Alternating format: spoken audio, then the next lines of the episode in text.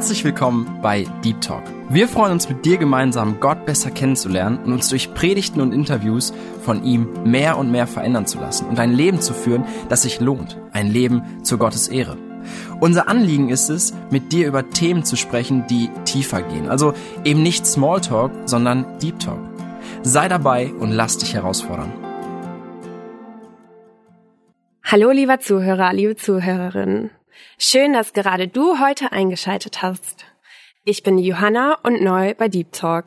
Ich möchte mich kurz vorstellen und erzählen, wie Jesus mein Leben verändert hat. Ich bin 23 Jahre alt, arbeite in der Kreisverwaltung und ich gehe in die Mennonitengemeinde in Dissen. Ich bin als zweites von sechs Kindern in einem christlichen Elternhaus aufgewachsen und durfte schon von klein auf zur Kirche und zur Kinderstunde gehen und von Gott hören und ihn kennenlernen. Als ich circa acht, neun Jahre alt war, dann hatten wir in der Kinderstunde das Thema Himmel und Hölle. Ja, mir ist einfach bewusst geworden, dass ich ein Sünder bin und Gott vollkommen ist und dass ich so wie ich bin, dass ich nicht vor Gott bestehen kann. Wir haben damals auch schon Geschichten von Jesus gehört, wie er am Kreuz für uns gestorben ist, für unsere Sünde. Und das durfte ich dann im Glauben annehmen und Buße über mein Leben tun und Jesus in mein Leben aufnehmen was das für Konsequenzen beziehungsweise was für Privilegien auch für mein Leben bedeutete, das war mir damals noch nicht bewusst. Und ja, es änderte sich, glaube ich, nicht wirklich viel in meinem Leben. Ich wusste einfach nur, ich muss gehorsam sein und mit meinen Geschwistern teilen. Und dann bin ich in die Jungscher-Gruppe gekommen. Das ist ein Teenie-Kreis im Alter von 13 bis 16 Jahren. Und 2012 habe ich das erste Mal erlebt, was es heißt, einen Menschen zu verlieren. Da ist mein Onkel gestorben und auf seiner Beerdigung kann ich mich noch ganz genau wie heute daran erinnern, dass der Prediger gesagt hat, es geht nicht darum, wie viel Tage dein Leben hat, sondern wie viel leben deine Tage. Und das ist mir einfach so bewusst geworden. Ja, Johanna, wie lebst du dein Leben? Wie wirst du vor Gott nachher dastehen? Und hast du für ihn gedient? Warst du brauchbar für sein Reich? Und ich habe einfach festgestellt, dass ich, ja, mein Leben zu dem Zeitpunkt egoistisch geführt habe und ich bezogen und geguckt habe, was mein eigener Vorteil ist, auch wenn ich bekehrt war. Ja, im Anschluss in der nächsten Woche durfte ich dann auch ein seelsorgerliches Gespräch mit meinem Jungscharleiter haben und mein Leben nochmal neu in Gottes Hände geben und mich neu ausrichten. Ab dem Tag habe ich auch immer versucht, wirklich ein guter Christ zu sein und habe alles Menschenmögliche daran gesetzt, einfach ein liebes Mädchen zu sein, versucht meine Stillzeit zu machen, mit 16 Jahren bin ich dann auch in unsere Jugendgruppe gekommen und ja, habe meine Ausbildung gemacht von 2014 bis 2017. Habe dann anschließend für ein Jahr noch mein Fachabitur nachgeholt und während dieser Zeit, wo ich mein Fachabi gemacht habe, da sind einfach Probleme in meinem Leben aufgetreten, mit denen ich selber nicht fertig gekommen bin. Und dann war das so, dass ich für ein Jahr ins Ausland gehen wollte. Von 2018 bis 2019 bin ich in Amerika gewesen. Und bevor ich gegangen bin, ich habe meinen Job gekündigt und es war Sommer 2018 und ich musste meinen ganzen Urlaub abbauen, bevor ich gehe. Und dann hatten wir auch eine Jugendfreizeit und ich hatte nicht wirklich Interesse daran, dorthin zu fahren, weil ich in meinem Leben auch nicht wirklich zurechtgekommen bin und ja, ich weiß nicht, irgendwas hat mich dann doch dorthin gezogen und ich weiß auch nicht mehr ganz genau, wie die Freizeit war. Ich weiß nur noch, dass am letzten Abend, da ist das so gewesen, dass die Jugendleiterin auf mich zugekommen ist und einfach gefragt hat, hey Johanna, wie sieht's bei dir aus? Und ich durfte einfach aus meinem Leben erzählen, meine Probleme, meine Sorgen, meine Nöten und sie hat mir ganz in Ruhe zugehört und sie hat mir einfach die Augen geöffnet, beziehungsweise Gott hat mir durch ihr wirklich die Augen geöffnet. Sie hat gesagt, Johanna, ganz ehrlich, so wie du mir das hier erzählst und wie du nach einer Lösung suchst und wirklich alles versuchst und man merkt, dass du wirklich willst, aber ich merke auch, dass du versuchst, das aus eigener Kraft zu machen, nicht aus Gottes Kraft. Das ist mir wie Schuppen von den Augen gefallen, einfach sie hatte sowas von recht. Also ich habe die ganze Zeit einfach alleine gekämpft. Das hätte ich gar nicht machen brauchen. Und ja, damals durften wir dann noch mal beten und ich durfte dann mich nochmal ganz neu Gott anvertrauen und damals ist mir auch ein Vers ganz besonders wichtig geworden, den sage ich mir selber auch immer wieder vor, wenn ich wieder merke, dass ich versuche, mein eigenes Ding durchzuziehen oder auf meine eigene Kraft zu bauen und das ist Johannes 15, Vers 5 Und dann steht es da so ungefähr, ich bin der Weinstock, ihr seid die Reben, wer in mir bleibt und ich in ihm, der bringt viel Frucht. Denn ohne mich könnt ihr nichts tun. Dieser Spruch ist für mich einfach so wertvoll geworden, weil ich weiß, ich kann nichts aus eigener Kraft und ich brauche es auch nicht, weil, weil Jesus das für mich machen möchte.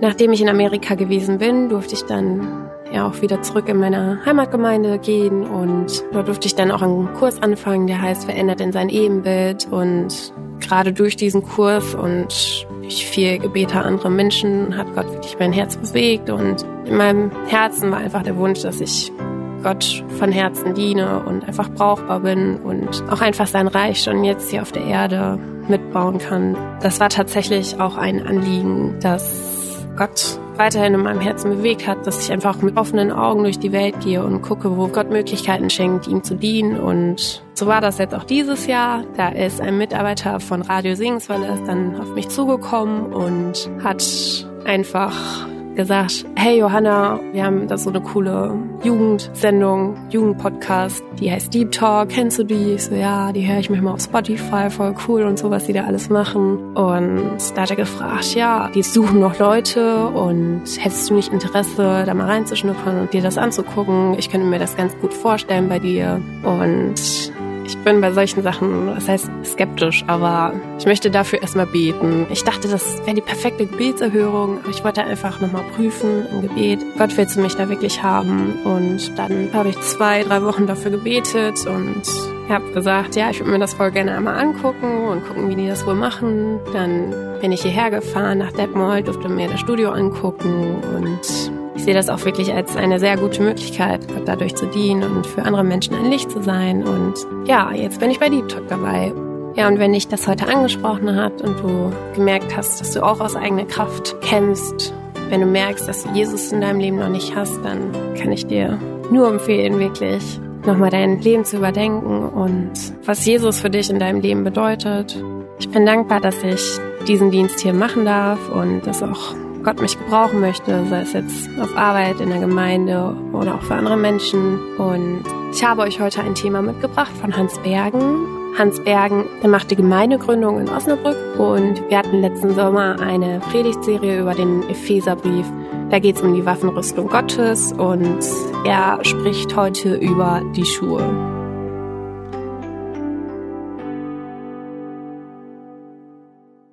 Epheser Kapitel 6. Da finden wir die geistliche Waffenrüstung. Und heute wollen wir in dieser Serie weitermachen. Charles Spurgeon, ein sehr berühmter, bekannter, begabter Prediger, der schon von jungen Jahren an angefangen hat zu predigen. Mit 15 hat er schon angefangen zu predigen. Mit 17 haben sie extra eine Halle gebaut, dass Leute zusammenkommen können, um seine Predigten zu hören. Ein begabter junger Bruder, der sein ganzes Leben hindurch gepredigt hat. Und dann kamen Brüder zu ihm und sagten, du kannst uns das nicht irgendwie beibringen, wie man predigt. Und so hat er auch eine Predigerschule aufgemacht und Brüder kamen zu ihm, um bei ihm zu lernen.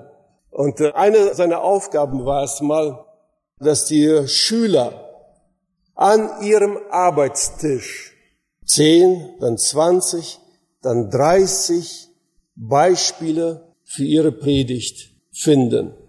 An ihrem Arbeitstisch. Ja, und da saßen die Brüder da und guckten mit großen Augen auf ihren Arbeitstisch. Ja, was kann ich denn hier nehmen als, als Predigtbeispiel? Ja, okay, dann hat einer einen Bleistift und sagt, okay, wenn der Bleistift nicht angespitzt ist, dann hilft ja mir nichts, da kann ich nichts damit schreiben. Aha, okay, Nützlichkeit im Reich Gottes, wir müssen angespitzt sein, wir müssen scharf sein, müssen bereit sein, das Werk Gottes zu treiben. Dann hat einer auf das Blatt Papier geguckt, der andere auf ein Buch, der andere an die Wand, der andere an das Holz des Tisches. Und so haben sie um sich herum am Arbeitsplatz Beispiele für die Predigten gesucht. Und glaube, so ging es Paulus auch. Wisst ihr, woher der Brief an die Epheser geschrieben worden ist? Aus dem Gefängnis, ja. Zusammen mit den anderen Gefangenschaftsbriefen wie Philippa, Kolosser, Philemon. Das sind Briefe, die aus der Gefangenschaft geschrieben worden sind. Und wir lesen in der Apostelgeschichte, dass Paulus zum Teil an die Soldaten gefesselt war zum Teil lebten die Soldaten mit ihm zusammen in der Wohnung, um ihn zu bewachen. So konnte Paulus jeden Tag römische Soldaten sehen. Und dann guckte, wie der römische Soldat morgens dann seine Waffenrüstung anlegt, seine Schuhe, sein Brustpanzer, sein Helm, sein Schwert anschnallt und dann dachte er bestimmt, das ist auch ein gutes Beispiel für uns als Christen, dass wir auch die Waffenrüstung gebrauchen, nur nicht, nur keine römische Waffenrüstung, sondern die Waffenrüstung Gottes. Und in Philippa 1, Vers 12 und 14 schreibt auch etwas davon. Philippa 1, 12 bis 14. Ich will euch aber wissen lassen, Brüder, dass meine Umstände, also die, seine Gefangenschaft, umso mehr der Förderung des Evangeliums dienen, in dem ganze kaiserliche Gerichtshof und bei allen anderen bekannt geworden ist, dass ich wegen Christus gefesselt bin.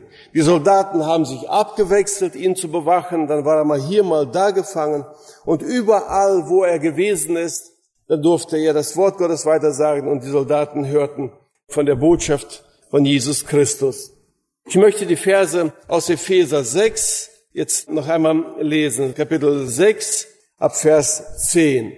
Zuletzt, meine Brüder, seid stark in dem Herrn und in der Macht seiner Stärke. Zieht an die Waffenrüstung Gottes, dass ihr bestehen könnt gegen die listigen Anläufe des Teufels. Denn wir haben nicht mit Fleisch und Blut zu kämpfen, sondern mit Fürsten und Gewaltigen, nämlich mit den Herren der Welt, die in der Finsternis dieser Welt herrschen, mit den bösen Geistern unter dem Himmel. Um dessen Willen ergreifet die Waffenrüstung Gottes, auf dass ihr am bösen Tagen Widerstand tun und alles wohl ausrichten und das Feld behalten möget. So steht nun umgürtet an euren Lenden mit Wahrheit und angezogen mit dem Panzer der Gerechtigkeit und an den Beinen gestiefelt, als fertig zu treiben das Evangelium des Friedens. Bezeichnend ist, dass Paulus uns alle damit anspricht. Zuletzt, meine Brüder, das geht hier nicht nur um die Prediger, um die Gemeindeältesten, Mitarbeiter. Nein, es bezieht sich auf jeden einzelnen Christen. Jeder, der ein Kind Gottes geworden ist, der ist auch von diesen Worten betroffen. Zudem sind auch diese Worte gerichtet. Denn jeder Christ sollte auch ein Mitarbeiter im Reiche Gottes werden. Onnekener hat das mal so formuliert. Jeder Christ ist auch ein Missionar. Jeder Christ ist dafür verantwortlich, dass das Wort Gottes weitergesagt wird. Jeder Christ ist dazu beauftragt, das Evangelium in die Welt zu bringen und Menschen von Jesus weiterzusagen. Nun, der Teufel weiß das. Er weiß, dass das unser Auftrag ist und dass es auch der Herzenswunsch eines jeden wiedergeborenen Menschen ist, dass auch andere Menschen zum Glauben kommen. Deswegen ist er sehr darum bemüht, unser Bemühen, unsere Anstrengungen für den Glauben, für das Evangelium auch irgendwie zu stören, zu hindern. Er hat da verschiedenste Waffen dazu. Er äh, kennt die Waffe der Entmutigung, das was nicht geklappt hat, oder sogar Frustration, der Verwirrung, soll ich das oder nicht? Sogar, dass Menschen in Sünde fallen und damit gelähmt sind. Dass sie die Menschen ablenkt von unserem Auftrag auf irgendwelche andere Sachen, die nicht unser Auftrag sind in dieser Welt. Er ist sehr darum bemüht, uns Christen zu Fall zu bringen. Und das geht oft so wie bei einem Heckenschützen. Da sind Leute, Soldaten, die gehen ihren Weg und dann irgendwo aus irgendwelchen Hecken, aus irgendwelchen Gebüsch da kommen Scharfschützen und schießen auf diese Soldaten, die das nicht erwarten. Und da ist wichtig, dass man die Waffenrüstung Gottes anhat, dass sie breit ist und dass wenn auf einmal die Angriffe des Teufels kommen, dass man seine Waffenrüstung nicht erst suchen muss, nicht erst anprobieren muss, sondern ständig dabei hat. Und heute geht es um den Vers 15, an den Beinen gestiefelt, als fertig zu treiben das Evangelium des Friedens. Wofür brauchen wir den Stiefel? Wofür brauchen wir Schuhwerk? Wir haben alle, wir kennen alle Schuhe. Haben heute schicke Sonntagsschuhe an, Sandalen, sonst was alles. Passen für die Kirche, aber die passen nicht für die Arbeit. Auf der Arbeit haben wir Arbeitsschuhe meistens an. Auf dem Bau haben wir vielleicht Gummistiefel an. Wenn wir Fußball spielen, haben wir Stollenschuhe an. Wenn wir laufen, dann am besten Laufschuhe. Für jeden Bereich seine Schuhe. Aber es ist elementar wichtig, dass wir das richtige Schuhwerk haben. Es gibt ja sogar Schuhe, mit denen man einen gefrorenen Wasserfall hochklettern kann. Die haben vorne solche Spitzen, die man dann ins Eis schlägt und man kann einen Wasserfall hochklettern damit. Er hat die richtigen Schuhe. Mit anderen Schuhen wird er da im Leben nicht hochkommen. Aber mit diesen richtigen Schuhen kann man sogar sowas bewältigen. Wofür braucht man denn Schuhe in der damaligen Zeit? Es geht ja um Soldaten und Soldaten, die gingen oft querfeldein, die gingen lange Strecken, die hatten Steine, die hatten Dornen, wo sie drauftreten konnten, um sich die Füße zu verletzen. Aber dann auch der heiße Boden. Wer aus Mittelasien kommt, der weiß das, ja. Im Sommer, da konnte nicht barfuß auf dem Boden stehen. Die Füße verbrannten, da gab es richtig Blasen. Man musste Schuhe haben, um überhaupt gehen zu können. So ist es elementar wichtig, dass man auch für das Evangelium, für den Dienst am Wort Gottes und im Reich Gottes das richtige Schuhe hat. Wir verstehen, barfuß geht nicht. Da sind wir sehr schnell verletzt, verbrennen und das geht nicht. Auch Pantoffeln helfen nicht. Pantoffeln ist vielleicht gut für zu Hause am Kamin sitzen und sich ausruhen. Aber Pantoffeln helfen nicht im Kampf. Auch keine stolzen Stöckelschuhe oder irgendwas sowas in dieser Art. Die sind vielleicht fein für die Welt, aber nicht für den Dienst eines Soldaten. Alexander der Große hat sehr schnell sehr viel Territorium eingenommen. Die kommt ja aus Mazedonien. In Russisch nennt man den Alexander Makedonski. Das ist im Norden von Griechenland. Und von da aus hat er halb Europa, Nordafrika und sogar bis nach Indien ist er gegangen und hat sogar da einen großen Kampf gegen den König von Indien gewonnen. Und Alexander der Große und, und seine Soldaten sind sehr viel zu Fuß gegangen. Und dann haben die Historiker geforscht, wie ging das? Wie konnte sie solche riesigen Distanzen zu Fuß überwinden? Und dann haben sie in verschiedenen Zeichnungen und Ausgrabungen die Schuhe gefunden, die Alexander der Große und seine Soldaten hatten. Und das war was ganz Besonderes. Die Sohle bestand aus ungefähr acht Millimeter Leder von Rind und von anderen Tieren und die waren so zusammengenäht und die waren elastisch, aber auch fest. Und wenn die abgetragen waren, konnte man von unten sehen, welche Schicht ist da schon abgetragen, so dass man die neu besohlen oder neue Schuhe sich besorgen musste. Aber die hatten noch was ganz Besonderes. Diese Schuhe waren nach oben hin gebunden. Die hatten so eine Art Schienbeinschoner, die auch die Kniescheibe so auch bedeckte. Und diese Schienbeinschoner, die waren hinten an der Wade so zusammengebunden und die Sandale, die hing praktisch an diesem Schienbeinschoner. Die waren nicht am Fuß selber festgemacht, was Blasen geben würde. Der Schuh hing praktisch an diesem Schienbeinschoner. Und die haben das gesehen, dass das so genial war. Man konnte sogar die Schuhe an der Hacke oder vorne an den Fußballen hochziehen. Das heißt, wenn da irgendwo Blasen waren oder der Fuß verletzt war, man konnte so den Schuh regeln, so dass man eine bestimmte Stelle entlasten konnte. Und so konnten mit dieser genialen Erfindung konnten die Soldaten Alexanders Großen lange Strecken marschieren, ohne dass ihre Füße dabei müde wurden oder verletzt wurden. Die Römer haben das dann übernommen von den Griechen, haben auch sehr ausgefeilte Schuhe gehabt, weil sie sagt, mit den Schuhen entscheidet sich das. Der Krieger kann noch so stark sein, aber wenn er nicht passende Schuhe hat, dann ist er unnütze. Dann ist er bald verletzt und steht noch auf der Stelle und springt, weil die Füße brennen. Und die haben, die Römer haben dann noch was anderes dazu getan. Die haben Eisennägel in die Schuhsohlen geschlagen, so dass die wie Spikes auch noch einen festeren Halt gaben. Aber System haben das gleiche behalten. Sandalen, die an den Waden praktisch, an den Schienbeinschonern festgemacht worden sind. Und durch diese geniale, einfache, aber geniale Erfindung konnte das griechische Heer und auch das römische Heer große Distanzen über, überwinden und auch Kriege gewinnen. Von daher legt Paulus da so großen Wert darauf, dass wir gutes, festes Schuhwerk haben, auch für unseren Dienst als Christen. Und heute in dieser Ansprache will ich auch etwas davon weitergeben. Wie kann unser Schuhwerk als Christen wirklich äh, fest sein und nützlich für unseren Dienst als Christen. Als ich mich für Afrika vorbereitete, dann hatten wir verschiedenste Sachen, die ich dann ähm, ja, mich vorbereiten musste und auch einkaufen musste. Und unter anderem brauchte ich Schuhe für Afrika. Dachte, wir würden da ja durch die Landschaft gehen, durch die Prärie und über Stock und Stein, da sind Skorpione, Schlangen. Ich brauchte irgendwie feste Schuhe. Und dann bin ich in einen Schuhladen reingegangen, guckte da ein bisschen so unbeholfen, was es da so gibt Und dann sah mich die Verkäuferin und kam sie bei und fragte, ob sie mir vielleicht helfen kann.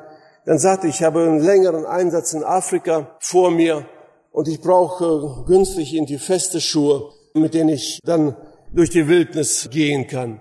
Und dann guckte die Frau mich so an und dann guckte sie meine Füße an, guckte sie meine Schuhe an, mit denen ich gekommen bin, guckte mich nochmal an und dann ging sie auf einmal äh, los und brachte ein paar Wanderstiefel und sagte, probier die mal an. Ich probierte an, guckte dabei auf dieses Preisschild und mir stellte sich die Nackenhaare so zu Berg. Das war viel mehr, als was ich zur Verfügung hatte für die, für die Schuhe. Und sie sagte, probier diese mal an. Die passt natürlich gut und okay, dann hatte sie auch eine große Tüte mitgebracht. Da packte sie schon ein und legte diese in eine Tüte rein. Und dann ging sie wieder los und brachte noch zwei Paar. Sagte diese für den Alltag und diese, wenn irgendwelche Festlichkeiten sind. Und tat sie auch in die Tüte rein. Und dann gingen wir am Regal vorbei, sagte, und diese Creme nimmst du für diese Schuhe und diese Creme nimmst du für die anderen Schuhe. Und hier sind noch Ersatz Schnürsenkel für die Schuhe. Ich guckte sie ein bisschen verwildert an, sagte, was wird das alles kosten? Und dann nahm sie die Tüte und gab sie mir und sagte, Gottes Segen im Einsatz. Ging ich in der Tüte voller guter Schuhe raus und nach Afrika. Ich habe vorher nie im Leben und nachher nie im Leben so gute Schuhe gehabt.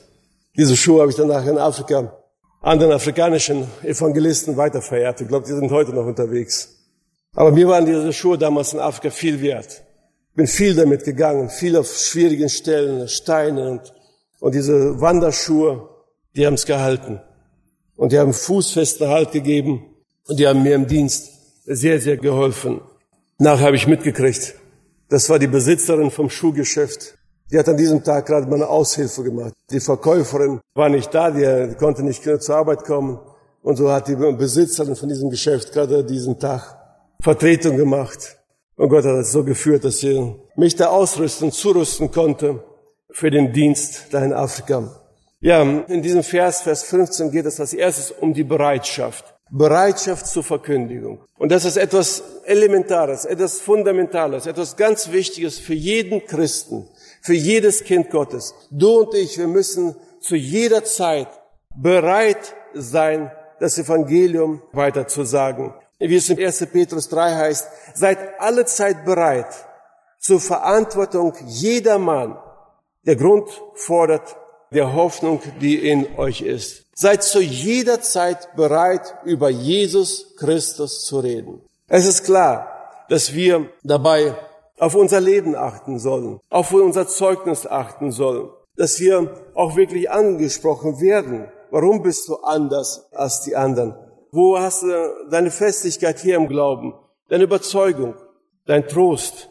Warum bist du anders? Paulus fasst es in 1. Korinther 9 zusammen, dass ich das Evangelium predige, darf ich mich nicht rühmen, denn ich muss es tun. Das ist eine Selbstverständlichkeit für jeden Christen, dass er von Jesus Christus irgendwie weitersagt. Und wehe mir, wenn ich das Evangelium nicht predige. So deutlich sagt Paulus das in 1. Korinther 9, Vers 16. Denn dass ich das Evangelium predige, darf ich mich nicht rühmen, denn ich muss es tun. Und wehe mir, wenn ich es nicht predige. In 2. Korinther 5, Vers 18 aber das alles von Gott, der uns mit sich selbst versöhnt hat, durch Jesus Christus und das Amt, uns das Amt gegeben, dass die Versöhnung predige.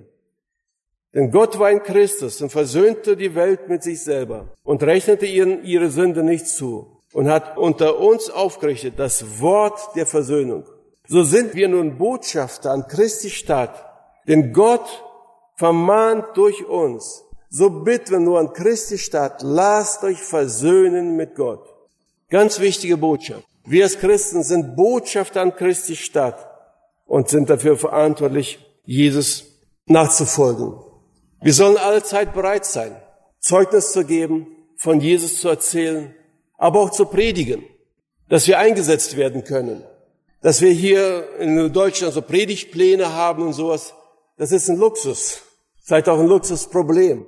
Wer in Russland gedient hat am Wort, der kennt das anders. Da kamen wir alle, alle wer konnte zur Kirche und dann war der Älteste, der guckte rüber wer da ist und sagst, okay, du sprichst das Erste, du als Zweiter und du machst den Abschluss. So, so war das doch, ja.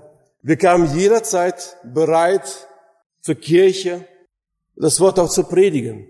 Warum war das so? Weil keiner wusste, kommt er von der Arbeit weg, kommt er durch den Schnee durch, geht das Auto vielleicht kaputt. Es war sehr unsicher, dass man zur Kirche kommen konnte. Und so kamen wir bereit an zur Kirche, dass der Älteste einteilen konnte. Wenn da Besucher waren, kamen Besucher dran, dann zweiter, dritter. Und so war das und ist auch heute in vielen Stellen. Wie fest krallen wir uns an Predigtplan? Oder bist du auch bereit, spontan irgendwo einzuspringen, wenn jemand fehlt? In Beckum musste ich das machen. Die Leute waren alles Neubekehrte und die hatten wir auch eingeteilt zu predigen. Aber manchmal kamen die an und sagten, ich habe nichts zusammengekriegt. Naja, und dann ist es halt so. Dann hat er nichts zusammengekriegt. Dann hat man für ihn das ganz unbürokratisch übernommen. Und war gut, wenn da Brüder waren, sagte, könntest du einspringen? Sagte, ja, ich bin bereit. Ich habe ich hab was, was vorbereitet für, für alle Fälle. Und dann konnte er einspringen. Oder ein anderer kam an, da sagt du, ich kann nicht predigen, ich habe mich gerade mit meiner Frau gezofft, ich kann nicht predigen. Ja. Naja, sagt, äh, dann geh versöhnlich mit deiner Frau und nächstes Mal predigst du. Sonst ähm, heucheln wollen wir hier nicht. Ne? Aber ähm, dann muss man oft spontan einspringen. Ich hätte den Franz Thiessen aus Karaganda, aus Saran ist der, glaube ich, ja. Der ist jetzt leitender Ältester in Kasachstan von Baptistenbund, ja. Und der hat in seinem Zeugnis mal erzählt, dann äh, saß er oben auf der Empore und entspannt, dachte sich nichts Böses. Und der Gottesdienst lief schon. Und da waren ältere Brüder, die mit Predigt dran waren. Und der Älteste saß auch da. Und auf einmal kriegt der Älteste große Augen, weil da kam eine ganze Klasse Studenten in die Kirche rein mit ihrem Professor. Manchmal war das so in Russland, der kam dann von der Uni, kamen sie an und setzten sich dann dahin und dass sie nachher was zum Spotten hatten, dass sie nachher über die Kirche dann reden konnten spotten konnten. Und so saß der Älteste da und sieht eine ganze Gruppe junger Leute mit ihrem Professor kommen rein. Und hier nur alte Prediger. Und dann sieht er den Franz Thiessen da oben, noch als Jugendlichen, da oben auf einem Pore sitzen. Und dann zeigt er mit den Augen, komm runter an die Kanzel. Und er schüttelt da oben in den Kopf und, und macht, und der Prediger guckt da sehr deutlich zu ihm hin und zeigt ihm auf die Kanzel. Und sagt er, Franz Thiessen, bevor der Älteste nach oben kommt und mich an Kragen packt, komme ich lieber freiwillig runter. Und dann kam er da runter und setzte sich hin und stellte sich dann an die Kanzel mit Zittern und Zagen. Aber ein junger Mensch sprach zu diesen jungen Studenten. Und die waren so in ihrem Herzen berührt. Auch der Professor, den war nachher überhaupt nicht zum Spotten. Die waren tief angesprochen, berührt von diesem jungen Bruder, der auf die Kerze kam und das Wort weiter sagte. In aller Einfachheit, in aller Verzagtheit, aber in aller Überzeugtheit. Sei bereit, auch spontan einzusetzen, nicht wichtig durch sein, ich bin nicht auf dem Plan oder sonst irgendwas. Das ist Beerdigung. Da ist sonst ein Einsatz. Ja, sei bereit. Es ist gut, wenn man Predigt in den Vorrat hat und dann äh, die auch zu verschiedenen Themen auch spontan einsetzen kann. Dass man auch kleineren Gemeinden aushelfen kann und, und helfen kann. Der Prophet Habakkuk sagt das in Kapitel 3. Der Herr ist meine Kraft und er wird meine Füße machen wie Hirschfüße und mich auf meine Höhe führen. Der Herr ist meine Kraft. Wir brauchen das nicht aus eigener Kraft. Auch selbst diese Schuhe in der Waffenrüstung sind ja nicht unsere Schuhe. Das ist das, was der Herr uns anbietet. Aber die müssen alle Zeit bereit sein. Der Herbert Janssen ist ein Bibelausleger, ein Prediger. Der war im Zweiten Weltkrieg Sanitäter. Er als Mennonit hat ja nicht an der Waffen gedient, sondern die Mennoniten waren meistens als Sanitäter im Zweiten Weltkrieg eingesetzt. Und so ist er durch die Ausbildung gegangen zum Sanitäter und dann hat er seinen ersten Tag an der Front gehabt. Wir sind dann dahin gebracht worden zur Front und sind abends spät angekommen und haben sich dann hingelegt in ihre Kohlen, wo sie zugewiesen bekommen haben. Und da er endlich mal die Schuhe ausgezogen, die sie den ganzen Tag angehabt haben. Und haben sich dann ins Bett gelegt. In der Uniform mussten sie liegen, aber endlich die Schuhe ausziehen, weil den ganzen Tag schon da drinnen. Aber da kam ein Kommandant und hat bei diesem ersten gesehen, dass er die Schuhe ausgezogen hatte. dann hat er Ärger gekriegt. Dann sagte Herbert Janssen, so schnell habe ich im Leben noch nie Schuhe angezogen wie da unter der Decke. Die Schuhe mussten an sein. Es kann nicht sofort Alarm sein, dann nicht erst lange Schuhe suchen und Schuhe binden. Die mussten an sein, dann musste sich angewöhnen, in kompletter Rüstung, um mit angezogenen Schuhen sogar zu schlafen, damit er sofort eingesetzt werden kann als Sanitäter. Ja, ich möchte anhand von einigen Bildern und Folien uns ein bisschen zeigen und zurüsten, was es heißt, diese Bereitschaft zu haben für das Evangelium und dass wir auch zugerüstet sind für diesen wichtigen Dienst. Wir haben verschiedene Charaktere in der Bibel, ganz verschiedene Leute, die beschrieben werden, die auch äh, für das Evangelium sich eingesetzt haben, die das Wort Gottes weitergesagt haben. Und bevor ich auf Petrus noch eingehe, möchte ich diese eine Stelle aus Epheser 6 noch lesen, Vers 19. Vers 18 steht, und betet alle Zeit mit allem Gebet und Flehen im Geist und wachet eben dazu mit allen Anhalten und Flehen für alle Heiligen und für mich, damit mir das Wort gegeben wird, dass ich meinen Mund freimütig auftue, um das Geheimnis des Evangeliums zu machen. Ein ganz wichtiger Dienst der Verbreitung des Evangeliums ist für die Menschen zu beten, die im Missionsdienst stehen, die im Verkündigungsdienst stehen, für die Prediger, für die Sonntagsschullehrer, für den Jugendleiter Jugendmitarbeiter, Jungschar-Mitarbeiter und, und Leiter, für diese Geschwister zu beten, dass ihr Dienst wirksam ist und dass sie Freimut haben, das Wort Gottes weiter zu sagen. Das ist wichtig. Denn äh, man hat viel mehr Freiheit und Vollmacht zu predigen, wenn für den Prediger gebetet wird. Wir haben in Russland ja viele Versammlungen in Clubs durchgeführt. Ganzer Club, 400, 500 Leute, die meisten davon ungläubig. Die, viele davon verstrickten Okkultismus. Und das war so ein Widerstand, so schwierig da rein zu predigen. Und dann haben wir herausgefunden, wenn in der ersten Reihe Gläubige sitzen und beten, dann ist es einfacher für den Prediger, die Botschaft in den Saal hineinzubringen. Als ob sie die, wie Türöffner sind. Wir haben ja viele Versammlungen durchgeführt in Clubs. Und dann habe ich schließlich immer die erste Reihe für die Gläubigen gesagt, aber sitzt da und betet. Betet, dass der Herr die Tür öffnet in den Saal hinein zu den Menschen. So wichtig, dass für die Verkündigung des Wortes auch gebetet wird. Nun, da ist Petrus zum Beispiel. Wir kennen ja Petrus als sehr impulsiv, sehr willensstark, auch sehr mutig, der von nichts Angst hatte, als er zu Jesus wollte, aus dem Boot raus zu Jesus hin.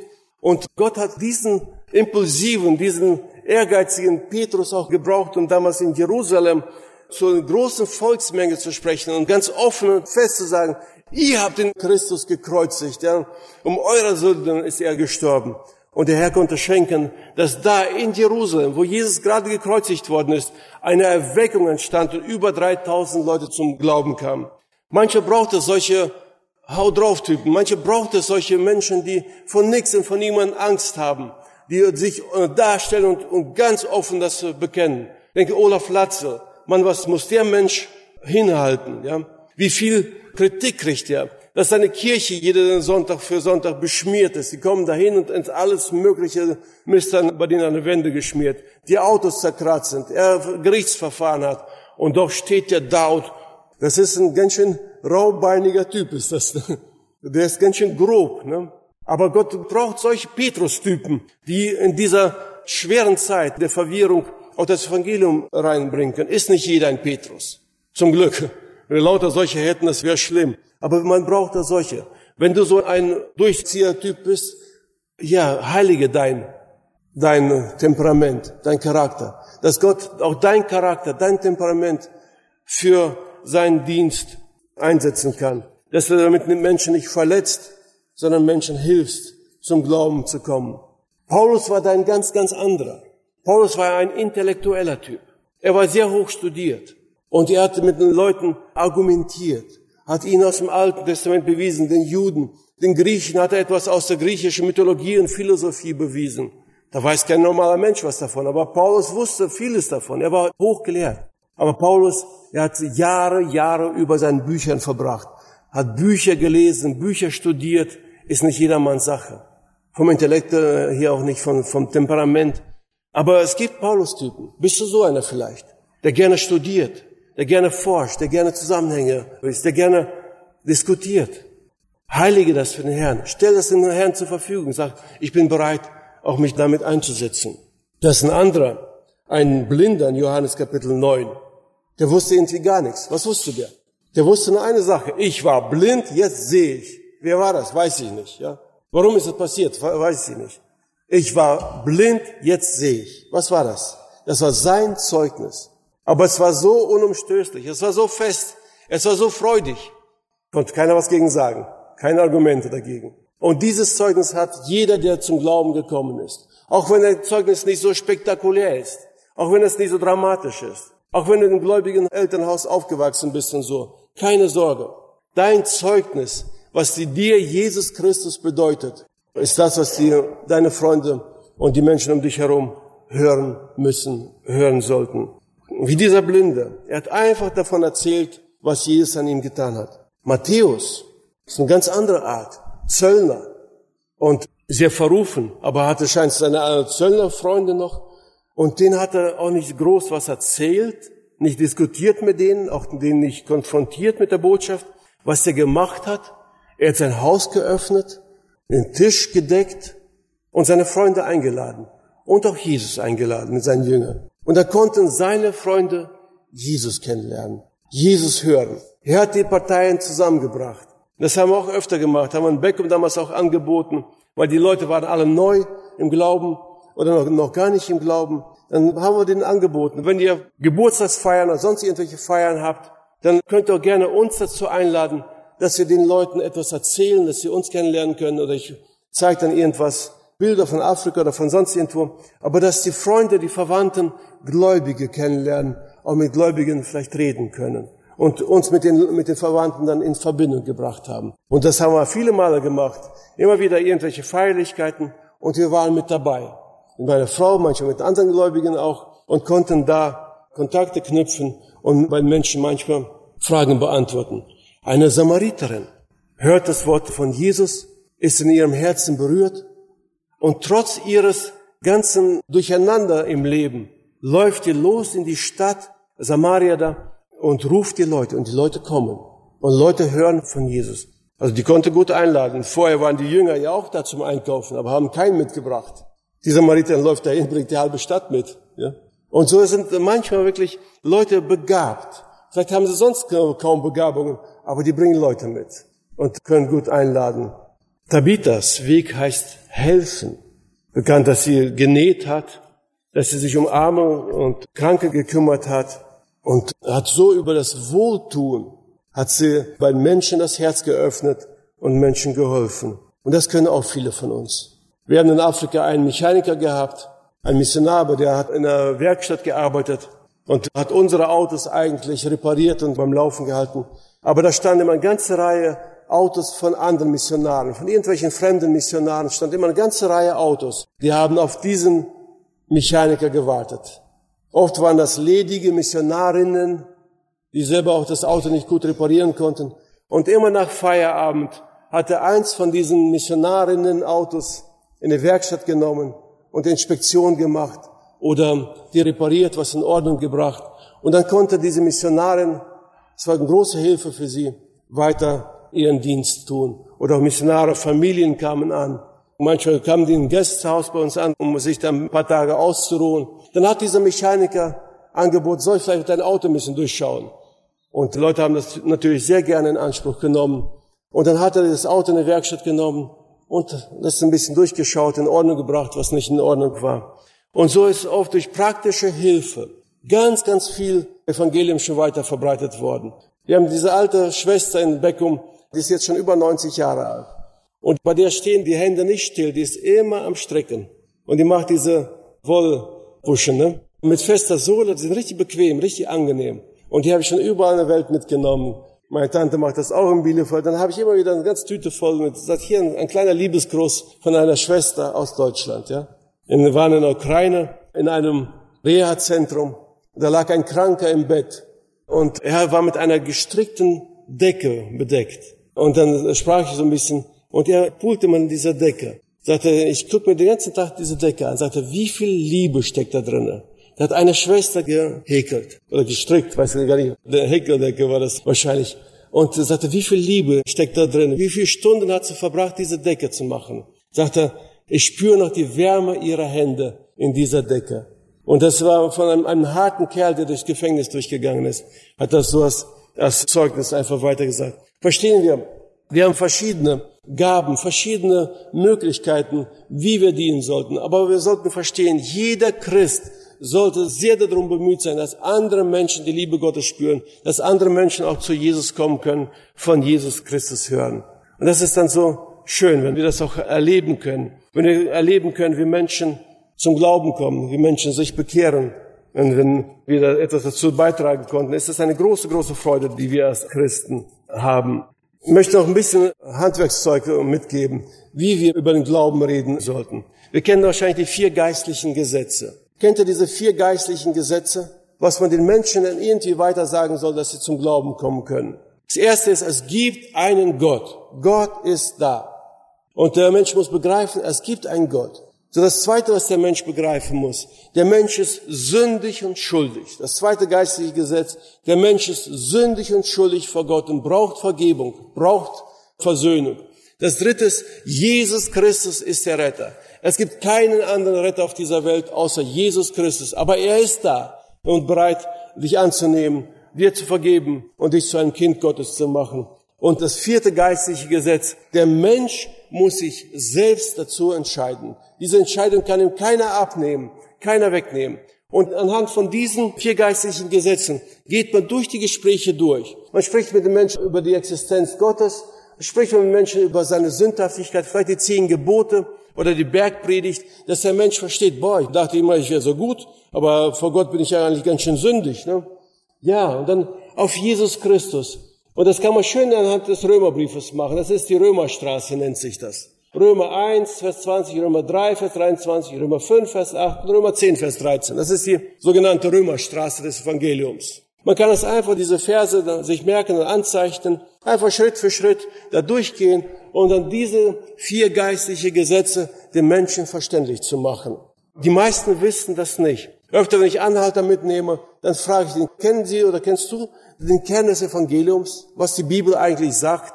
Dann sagen die in der Regel nein. Dann gehe ich dann durch diese vier Punkte. Und das ist das Evangelium. Und Leuten ist das dann wichtig. Und Römer 8, Vers 1 dann auch die Zusage der Vergebung. Auch, dass wir Kinder Gottes dann sind, dass die Sünden alle vergeben sind und so weiter.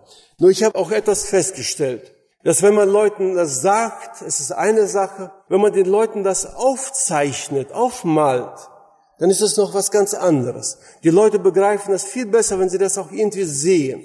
Und ich habe eine Skizze selber entworfen, Plan Spassenia nennt sich das, oder Halsweg.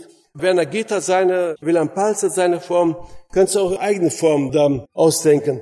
Und die geht dann ungefähr so. Wir zeichnen erstmal Gott als Dreieinigkeit, Vater, Sohn, Heiliger Geist. Gott ist heilig, Gott ist ewig, Gott ist wunderbar, Gott ist unnahbar für den sündigen Menschen. Gott hat alles wunderbar geschaffen, aber der Mensch hat sich versündigt, hat gegen Gott rebelliert und ist praktisch von Gott aus seiner Gegenwart vor das Tor, vor die Tür gesetzt worden, aus dem Paradies rausgeworfen. Und von da an fing der breite Weg an, der zur Verdammnis führt. So kann man es ungefähr aufzeichnen und, und dann erklären. Adam und Eva hatten Kinder. Die Kinder sind schon hier geboren.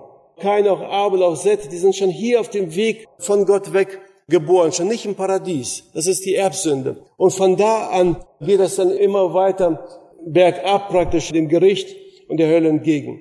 Die Welt hat irgendwann mal angefangen und es ist ihr eine Zeit begrenzt und dann kommt irgendwann ein Punkt, den Gott gesetzt hat. Auch das Leben hat irgendwann angefangen, der Mensch ist geboren, war also schon unschuldig, aber schon hier geboren.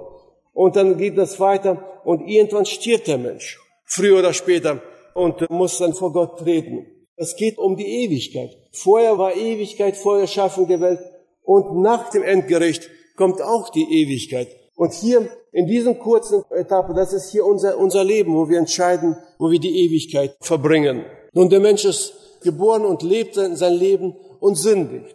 Wir sündigt in verschiedenen Formen.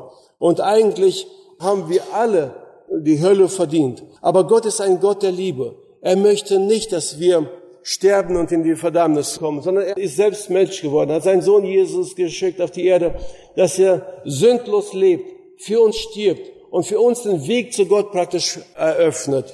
Und dann kommt der Mensch an diesen Punkt und versteht, versteht, es gibt einen Gott, versteht, dass er sündig und schuldig ist, versteht, dass Jesus Christus für ihn gestorben ist, versteht, dass er sich entscheiden muss für Jesus oder gegen Jesus. Und so schön, wenn sich der Mensch entscheidet für Jesus und den Weg mit, mit Gott geht. Aber manche entscheiden sich dann gegen Jesus und sagen, nein, ich will nicht. Und dann lässt Gott einen auch in Ruhe. Und da geht der Mensch den Weg weiter, ohne Glauben, ohne Christus, weiter in die Welt, weiter in die Sünde, weiter näher zur Verdammnis. Und dann sagt die Bibel in Hiob 33, zwei oder dreimal bringt Gott solche Zeiten der Gnade in unser Leben, wo wir uns bekehren können. Der Mensch kann sich nicht bekehren, wann er will. Er kann sich nur dann bekehren, wann Gott ihn ruft, wenn, wenn der Heilige Geist in sein Herz klopft. Und manche entscheiden sich dann da, aber so schade, da ist schon viel vom Leben kaputt, wenn es später im Leben ist. Manche denken, ich lebe zwar sündig, aber ich werde versuchen, wirklich besser zu werden, mich zu ändern und ein ordentlicher Junge sein oder, oder Frau oder Mann und mein Leben halt ändern. Manchmal klappt das etwas, doch in den meisten Fällen wird es dann nachher schlimmer, als es vorher gewesen ist, wenn die Bemühungen nichts gebracht haben. Und so nach diesem zweiten Mal, dass der Mensch wirklich abgesagt hat von Jesus, entweder geht er dann in die Verdammnis, in die Ewigkeit zum Gericht, in die Hölle, oder, wie die Bibel sagt, zwei oder dreimal. Kann sein. Manche kriegen auf dem Sterbebett noch einmal die Gnade, dass sie sich bekehren können und dann zum Glauben kommen können. Manche haben solche Schächergnade noch bekommen, aber darauf sollte nicht spekulieren. Am besten der Mensch bekehrt sich schon da, in jungen Jahren, wenn er gerufen wird. Wisst ihr, so eine Skizze oder so ähnlich habe ich schon ganz vielen Leuten gemalt. Auf die Motorhaube drauf oder in den Staub rein oder auf Zettel. Und ganz viele Ungläubige haben da mit großen Augen drauf geguckt und sagen, ich habe das noch niemals so verstanden. Habe zwar schon Fragmente von hier und da gekannt, aber ich habe das gesamte Bild noch nie verstanden.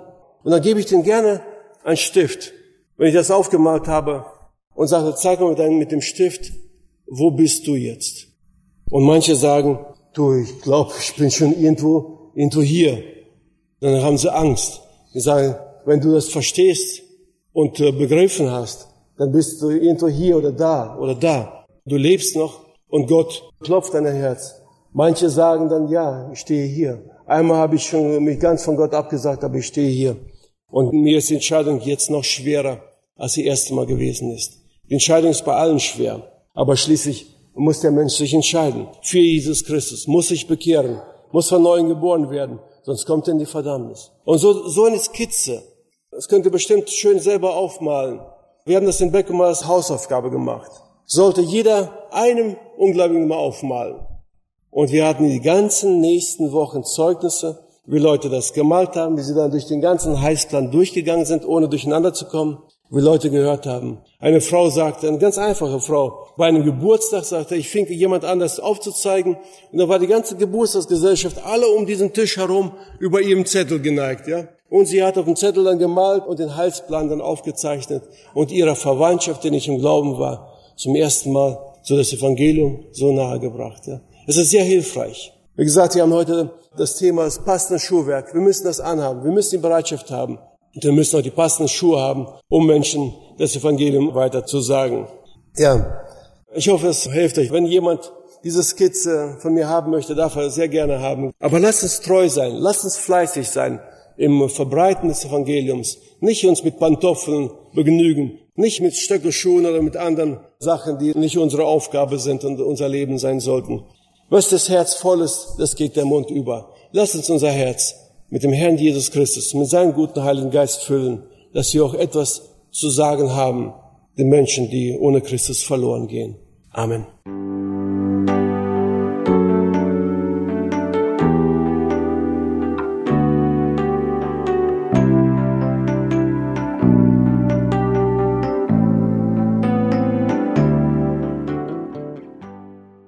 Ja, schön, dass du heute dabei gewesen bist und wir haben heute von diesem Auftrag gehört, der an uns alle gerichtet ist, an alle Kinder Gottes. Und du darfst gewiss sein, dass Gott dir nicht nur einen Auftrag gibt, sondern dich auch dafür befähigt, ihn zu machen.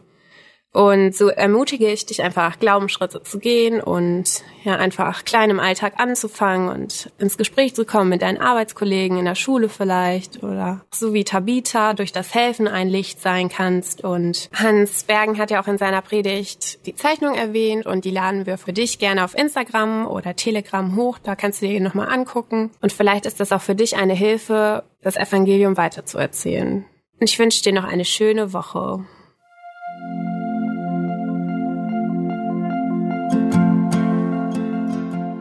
Schön, dass du heute dabei warst. Wenn es für dich ein Segen war und du etwas mitnehmen konntest, dann teile Deep Talk gerne mit deinen Freunden und fühle dich frei, auch uns ein Feedback zu schreiben. Wir würden uns da sehr darüber freuen.